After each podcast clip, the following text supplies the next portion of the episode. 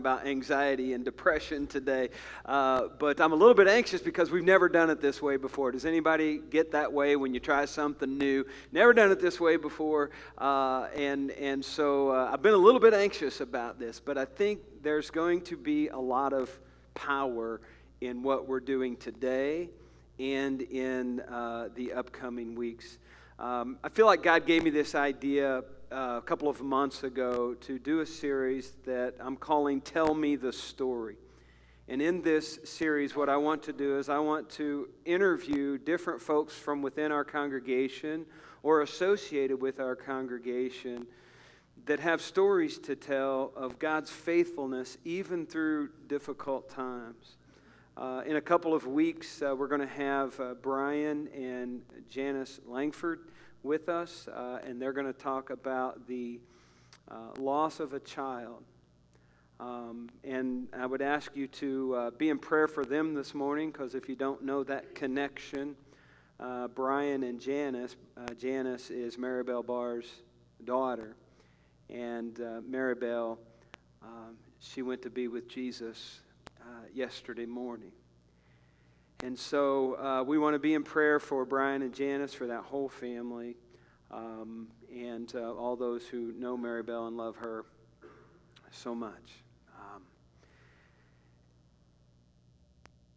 next Sunday, we're going to talk about how God has been faithful to the Raylanders uh, through ongoing health issues and just the different things that God has done in their life. And um, I know that's going to be amazing as well because the more and more I talk to people, the more and more uh, there's just things that, that come up, health issues that, that come up, and, and some people are fighting them every single day of their lives, and even to the point of um, wanting to give up. And, and I want you to hear their story because you're going to be blessed and you're going to be challenged by it.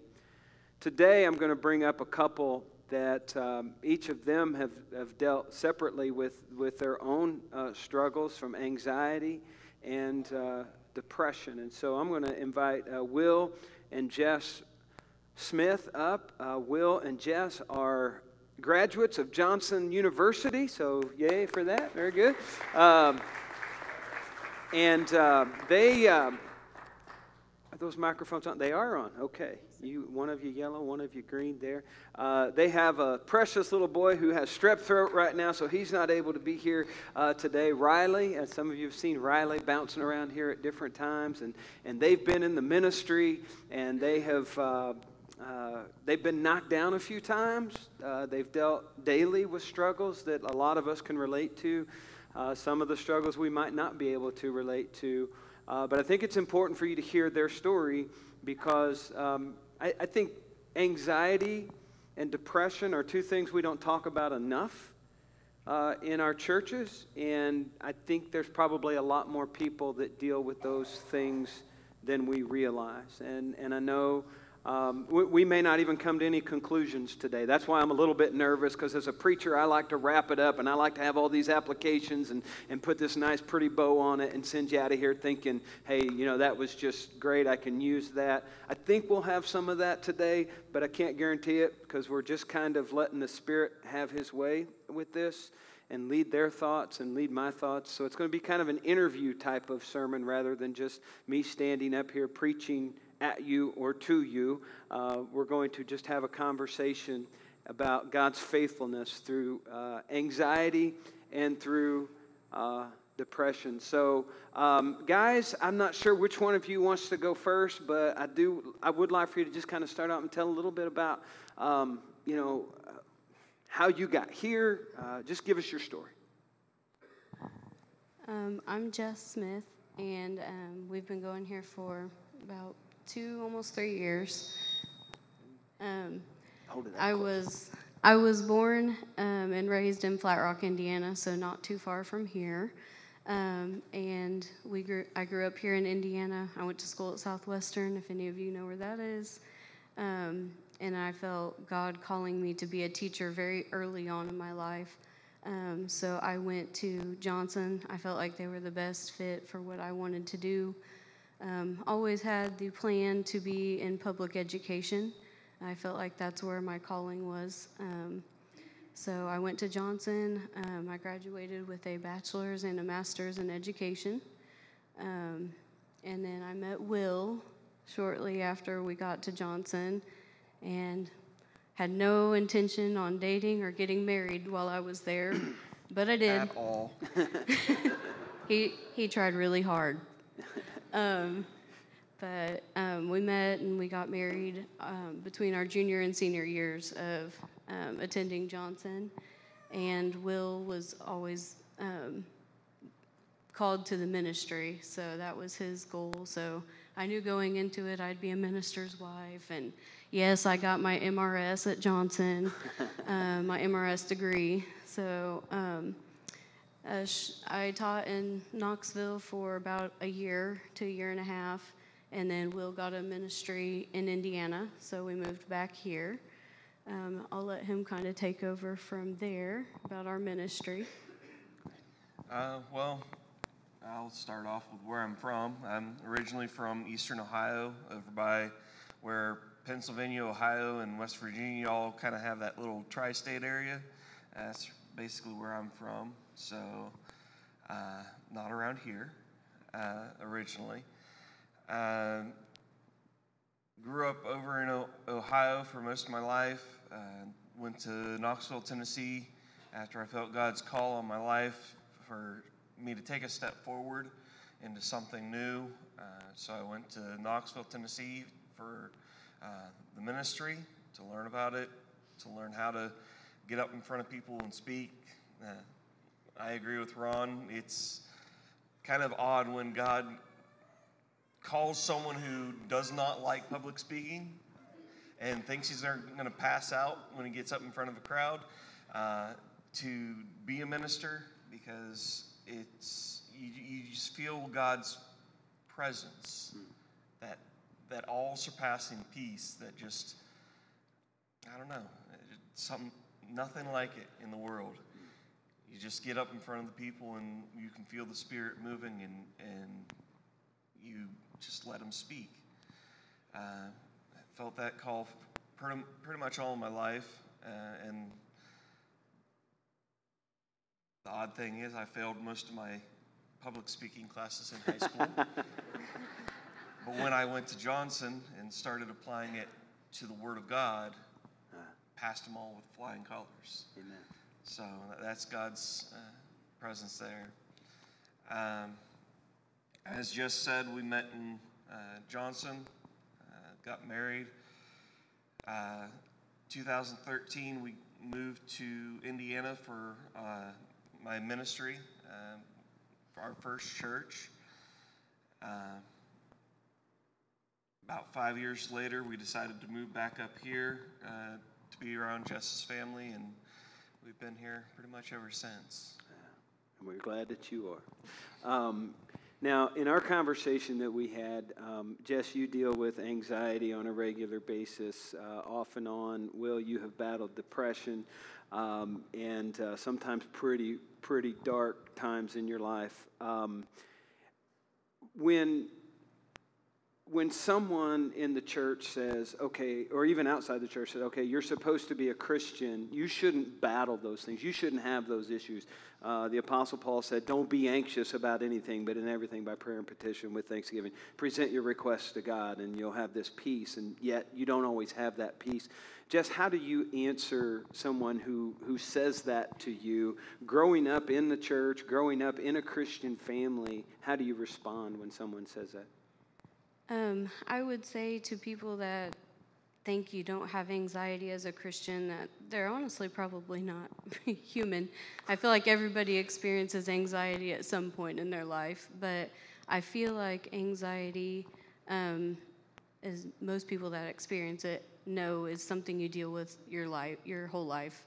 Um, and you can go through good days with it, you can go through bad days with it. Um, I think it's about what you do with your anxiety. Um, you could choose to hide and to just be worried all the time about things you can't control, um, or you can give it over to God and let Him handle it. And it usually goes better with that second part. I found that the more I try to fight it and control things, the more I can't. Um, so I feel like giving it over is the better thing to do. But I feel like Christians absolutely have anxiety, and some of the most anxious people I've met are Christians. Um, so I know I'm not alone with that.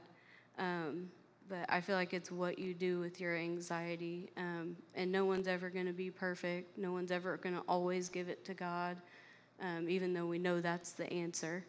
Um, so there are good days and bad days, just like with every temptation or every sin. And it's just what you do with that and what you make of it um, that helps. I know for me, it's praying in my car every morning.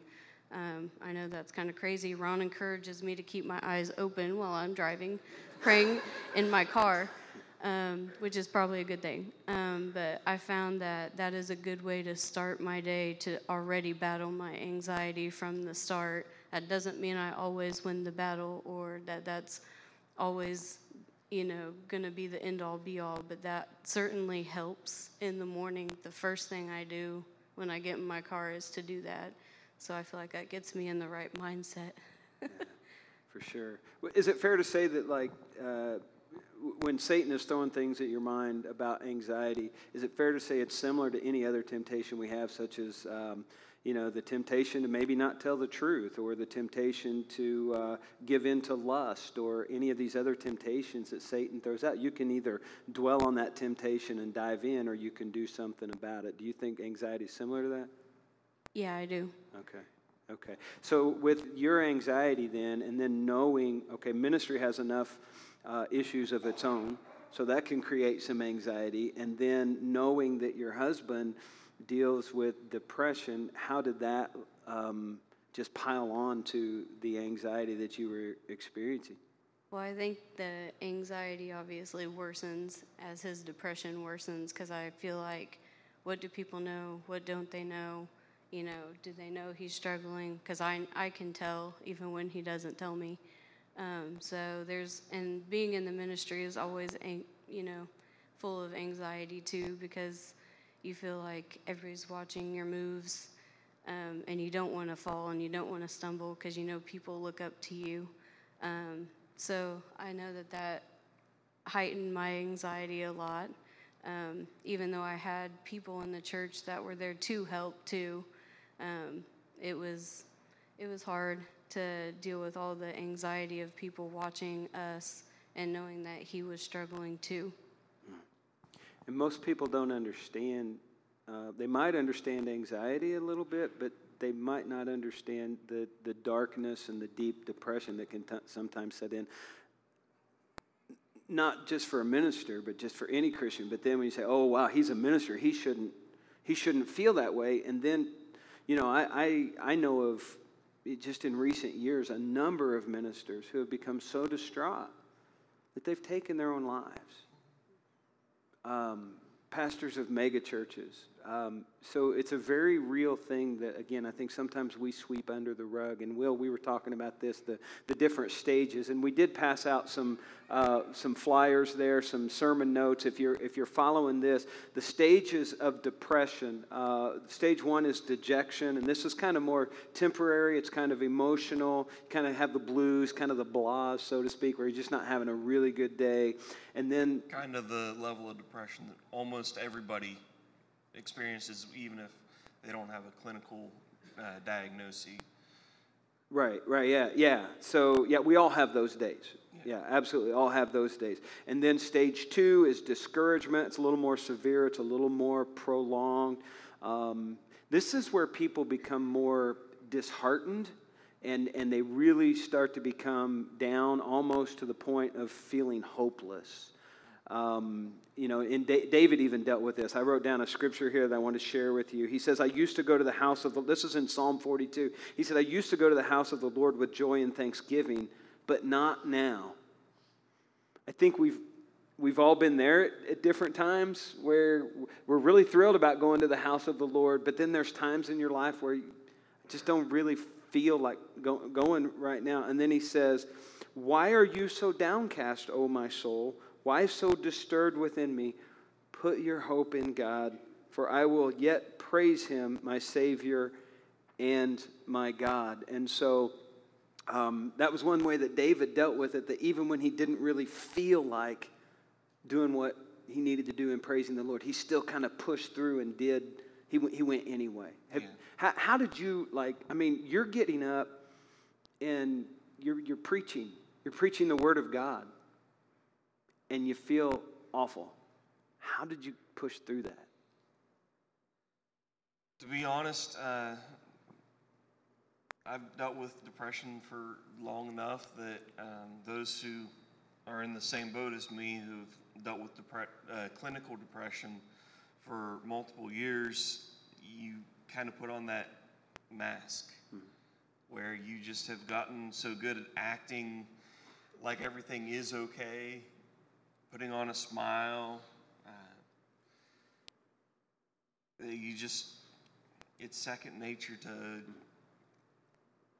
just fake mask it, it in yeah. front of everybody, uh, just faking it, and uh, as the saying goes, "Fake it until you make it." Yeah. Well, a lot of times with people with depression, they go through that motion until hopefully one day something breaks and they are able to actually enjoy something for a little bit. Wow stage three and four is despondency and despair. And we talked about the despondency. It just keeps, it's basically a progression where it just can get deeper and deeper and deeper. And even Charles Spurgeon, who is one of the greatest preachers we've ever known, would, he dealt with this type of depression, right? And um, you were sharing with me how you kind of vacillate uh, between all four of those stages. Some days it's way here, some days it's here. Um, and, and, you know, um, I, I, think that's, I don't know, that's difficult to try to um, push through, I'm sure. How do you do that? What, what are some of the things that you do to kind of push through and get yourself in the right place? Um, well, honestly, it, it, with depression, especially the, the type of depression I have, um, it's really one of those things where you just have to have constants. Hmm. Um, something that you can grab onto that is never going to change. And luckily for me, we have a God that is constant. Hmm. Uh, we're, we're, told in Scripture that God is the same yesterday, today, and forever. Um, his the the hope and his his mercies are new every morning. His love never changes. We have these these things that we can gravitate to. So um, I don't know how non Christian people who have uh, clinical depression deal with it, but for me, it's, it's always returning to that constant foundation. Uh, when I think that I've hit rock bottom, I look around and I make sure that it is the rock that is my bottom. Mm. Wow because Time out. Write that down, Caleb. That's a song idea right there. Write that down. Did you write that down? He's got his notebook That's and his incredible. Bible. Say that one more time. When you hit rock bottom. When I hit rock bottom, I have to make sure that I look around to see that the rock is my bottom. Wow. Because otherwise, what am I standing on? Wow. That's big. That's powerful. Um, and, and here's what would you say to the person who doesn't suffer like you do, who's kind of oblivious sometimes to what different people are going through. Because here's the deal you, most people who battle anxiety and depression don't walk around with signs on or t shirts that say, I'm depressed or I'm anxious. What are some warning signs? And maybe you see this more than what he would, but what are some warning signs for us to, you know, we see a loved one that's going through some things. What, what are some things you can look at to say, man, they, they need some help? Well, um, I think it's different for each of our conditions. For anxiety, um, someone that's struggling with anxiety that you may be close to, they're like you said, they're not going to wear a sign. But I mean, anxiety can look like always having to be on time, you know, always wanting to look perfect, you know, um, always wanting to make sure everything is so so. Um, a lot of people that have anxiety um, do well at masking it um, because a lot of it is based on what they can and can't control. So I would say um, those things are things to look for um, with anxiety. Um, or you have people that totally draw away when they're anxious because they can't control anything around them. So it could go both ways. Um, I would say when Will's experiencing depression, um, signs that I notice are um, him not talking as much, um, being distant. Maybe he used to text all the time, and now he's texting maybe once a day or not at all a day. Um, even things that he's normally excited about, like watching our Steelers, even though they're terrible this year, um, play. Amen. And he doesn't want to watch the game, or just stuff like that. Um, people that struggle with depression tend to not go out and do things, even things that they like to do. So if you're looking for signs of somebody in your life that struggles, those may be things to look for. And I think um, sometimes I surprise him even with knowing when he's going through stuff, even though he's got his mask on for other people. I'm glad you brought up the Steelers because one thing I didn't say in the introduction that I meant to say is these guys are incredible people, and, I, and, and here's how I know why. Their first year here, I can't remember if it was my birthday or minister appreciation. It was my birthday. They got me a Dallas Cowboys coffee mug. It and pained they're, me and they're greatly. Steeler fans, so this tells you the kind of heart that they have. They're awesome people. Um, but but different circumstances can cause different feelings of anxiety and can cause depression. What, some things that we've noted are some people are just born with chemical problems. There's just nothing you can do about it. Sometimes it has to take uh, medication to help even those things out. Uh, sometimes it's circumstances that deal with that, and sometimes it's our mental attitude. I want to deal with circumstances for just a moment because you guys have been through some circumstances that um, you know have led you to kind of take a break from ministry right now. Uh, and, and I know, Will, it's on your heart to hopefully get back in it someday when God calls you to the right spot. But can you, can you just talk about some of the circumstances that you've been through each and, and how you've had to go through those tough times and what you've done to kind of get past that? Well, honestly, um, it all comes down to um, we as Christians think that we don't deal with these things. Um, and there's a lot of people out there who uh, claim to be Christians to, that believe that depression doesn't really exist. Anxiety is a figment of the imagination. Uh, if you're a real Christian in their perspective, uh, none of these things are supposed to affect you. Uh, they're essentially fairy tales or stories for those who are outside of the realm of Christ. Um, we've seen this in uh, some of the churches we've uh, gone to before, and we're not going to name any names because we don't want to um, badmouth anybody because uh, people change, and some have uh, through seeing our stories after a while. Um, but there are Christians out there that are actually more ugly than other people hmm. just because of the way that they treat those who do have mental illness. Hmm. Uh, as though, as though it's, it's purely made up for attention. So, being a young man in ministry, right? You, are out of Bible college. You're ready to take the world by storm you're all fired up about going into a church and reaching people for Jesus, and then boom. Um, what did that do to you emotionally? And just, I mean, how did you deal with that? Um, well, honestly, uh, it was all predicated by uh, the death of my grandfather, mm. who was a minister himself. Uh, one of the reasons why I got into the ministry was following his example. Um, with his passing, it, it, really hit me hard, and uh, I was never really the same. Uh, honestly, I'm probably still not quite the same as I was when he was alive, um, even today. Um,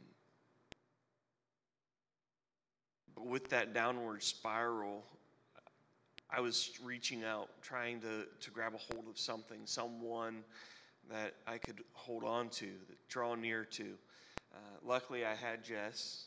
Um, she was one constant in my in my life, and um, I could reach out to God. But when I tried to reach out to those in my ministry, in in the in the realm of my influence, I was faced with rejection because they looked at me as though you're a minister. How can you claim to be this person when you're going through what you're going through? Where's your hope? Where's your joy? Where's your all of these things? And when in the midst of the, that darkest time, you don't really know where those things are. Yeah, I could grab out to God and I, I knew He was there and I knew I had hope in the future, but hope in the present seemed to be fleeting. I knew I had a deep set joy, but the happiness of uh, the things of life, the things that I should have a zeal for, seemed to slip away. They were but shadows in a shifting fog. Mm. Wow. And then you make this decision, this difficult decision, rather than rip the church apart by leaving or or causing them to fire you or whatever. You kind of mutually agree to like, listen, it's probably best for the church that we just leave. And then you go to another church, which is your home, and that turned out to be kind of rough as well. Um, you want to talk about that for a second, or um, if you don't, just tell me no. That's okay too. when we left our ministry and made that transition, that was very difficult for both of us, and I think it was for different reasons. Um, but we um, were able to move back up here, at least close to my family, you know, one of our families, as a support to kind of transition out of ministry and into something different uh, for a season. And so we found um, my home church to be welcoming back of us, and they kind of took us in. And um, a few years ago, um, some situations that were out of our control happened, and um, again, we felt like people in the ministry were not really who they said they were. Um, and we made the really, really hard decision to leave there, um, which was probably harder for myself than Will because I grew up with these people. And again, they didn't really understand um, the situation and just some things that were happening there.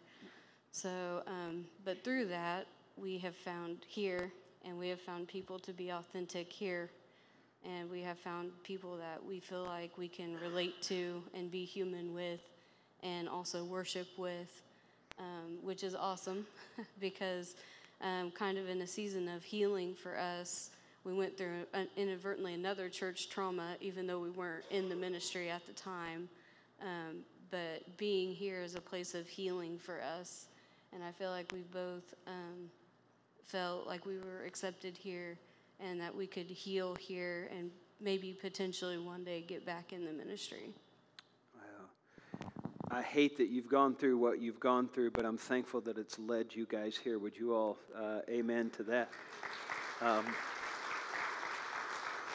so, some ways we talked about and how to respond to uh, depression. Uh, these are some things that I mentioned with you, and you said all of these resonated with you. The very first thing is go to Jesus first. Jesus said, Come unto me, all you who are weary, and I will give you rest. Take my yoke upon you. Learn from me. I'm gentle and I'm humble in heart, and you will find rest for your souls. The very first thing, if you're out there and you are dealing with um, depression or anxiety, either one of those uh, situations, and anxiety can lead to depression. Doesn't always, but it can. Um, go to Jesus first.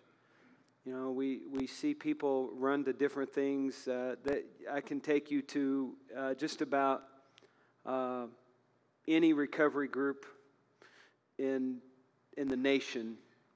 And, and a lot of these, these things that we've talked about have led people to take up some type of substance abuse.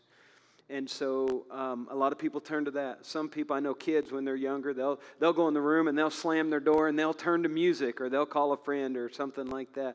Um, the Bible tells us, Jesus says, Come unto me and I will give you rest. I know you guys have experienced that firsthand. And, and that's a daily thing. That's not just something you can just go to Him one time and say, Okay, thank you, Jesus, I'm good. That's that's regularly. That's every every single day. So if you're dealing with that and you're taking notes, write that down. Go to Jesus first. Read God's word. Um, you know, um, I'm, I'm, glad Spencer chose the song. Uh, when I when I fight, I fight on my knees with my hands lifted high. We're praising. We're reading the Word of God. We're worshiping Him. Uh, we're driving down the road praying. Keep my hands on the steering wheel. Yeah, you, that's good. That's good. Yeah, you don't just Jesus take the wheel. You don't do that and just go. Uh, I prefer to have control of the wheel. that's good. Uh, and, and then there's another thing that we talked about. You have to make the decision that you want to get better. It's been my experience that some people just enjoy being miserable.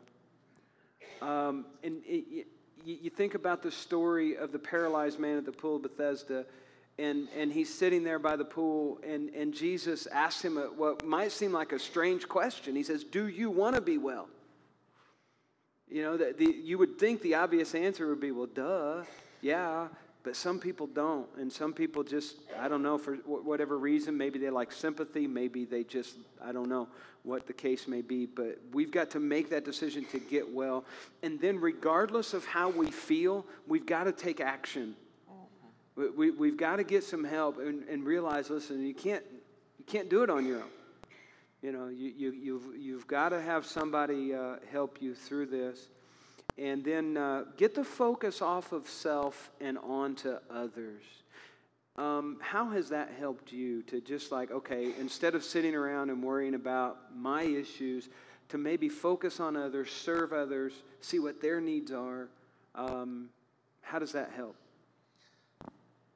To be completely honest, eh, throughout my entire life uh, that I've dealt with depression, God has always placed in my path someone dealing with something similar mm. to what I've been going through. Uh, whether it be uh, abuse from an, a, a, parent, uh, abuse from a uh, boyfriend, girlfriend, spouse, whatever, uh, someone who's just depressed, having a bad day. God always, in every single day that I've ever struggled, has placed someone there beside me and reminding me, I'm here for you. I'm here for them. You reach out, and I can guarantee you, you're going to be blessed as well.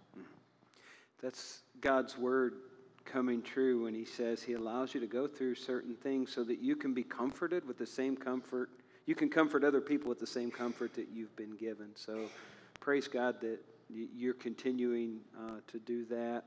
Uh, and then trust in the Lord regardless of your circumstances. Um, you know, it's real easy to look at the circumstances and start putting your trust in what you think could happen or what might happen. But to place your trust in the Lord in spite of the things that are going on, that's another, that's another, it's more difficult to do. How do you how do you focus on that? How, what, what do you do to say, listen, I'm going to trust you, God, regardless of what's going on? Is there anything that your go to?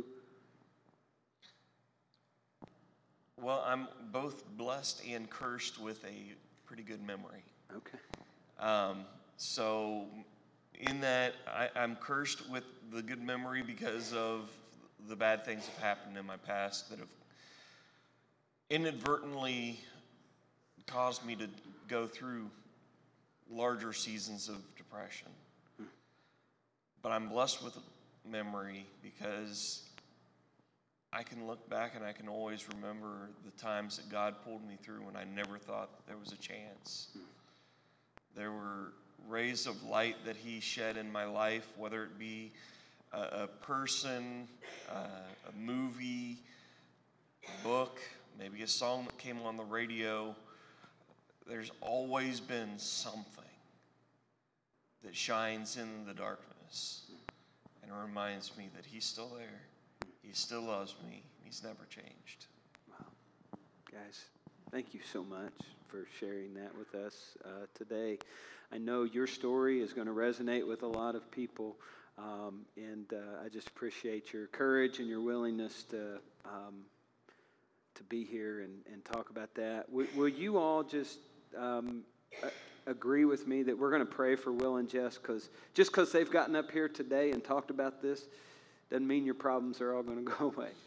Uh, and they need your prayers. Would you, would you all agree to pray for them uh, this morning? And, and while you guys are going to go ahead and make your way down, would you give them a hand? Thank them for coming up here uh, this morning.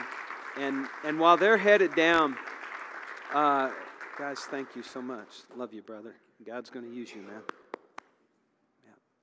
Thank you. Uh, while they're making their way down, I'm going to have the worship team to, to come back up. And, and as they're coming up, I want to share a story with you that I found that I think is uh, actually, Spencer found it and sent it to me that I think is absolutely uh, remarkable. Uh, there's a guy by the name of William uh, Cowper. You might not know that name, uh, but you're going to know what he's done probably. William Cowper, his mother passed away when he was six years old. He was one of seven children. He lived, and he had a brother that lived. Uh, his other siblings all passed away, and then his mother passed away at the age of six, and his father sent him to a boarding school. Uh, his father was a very deeply religious man. He sent him to a boarding school, hoping that, that maybe uh, that school could help him uh, become the man that he wanted him to be. But while he was there, he was abused by an older boy and he was bullied uh, just continually.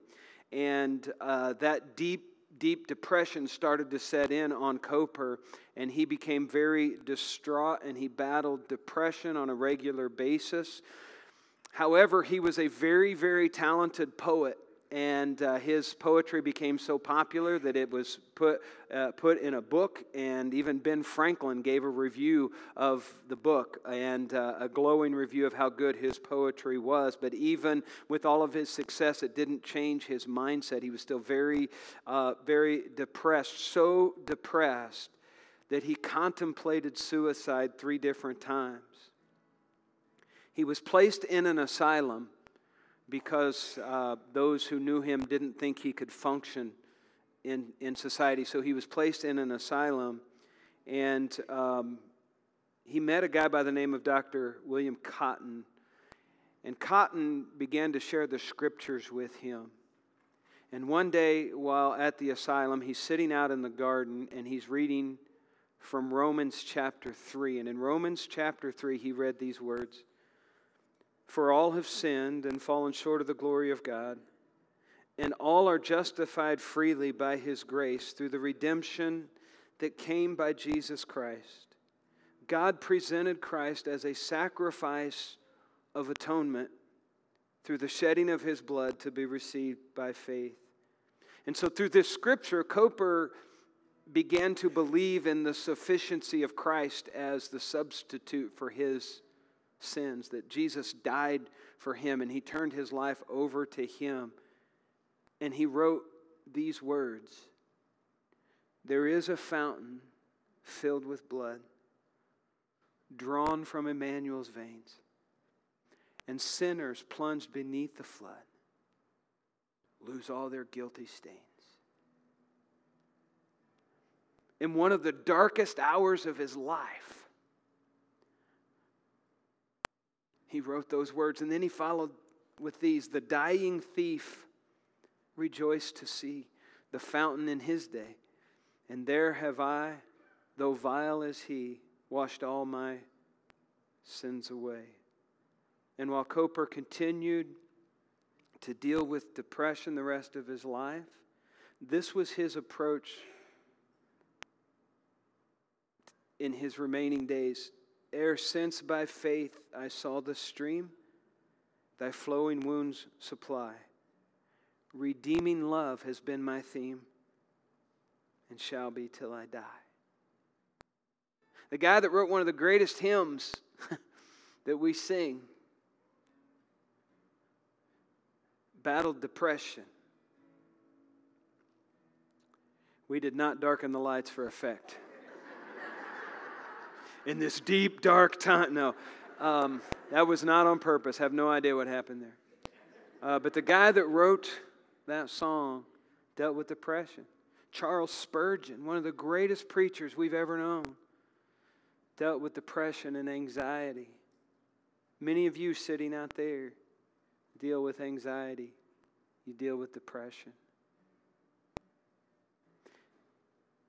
I encourage you to think about some of the things that we've talked about. Turn to Jesus first, worship Him, praise Him, talk to Him, read Scripture, cling to those things that you know are true. And there might be some of you out there who, who are dealing with depression and you're dealing with anxiety and you've never surrendered your life to Christ. I, I'm, I'm going to assure you that even though it won't go away completely, you'll have a hope like you've never had before.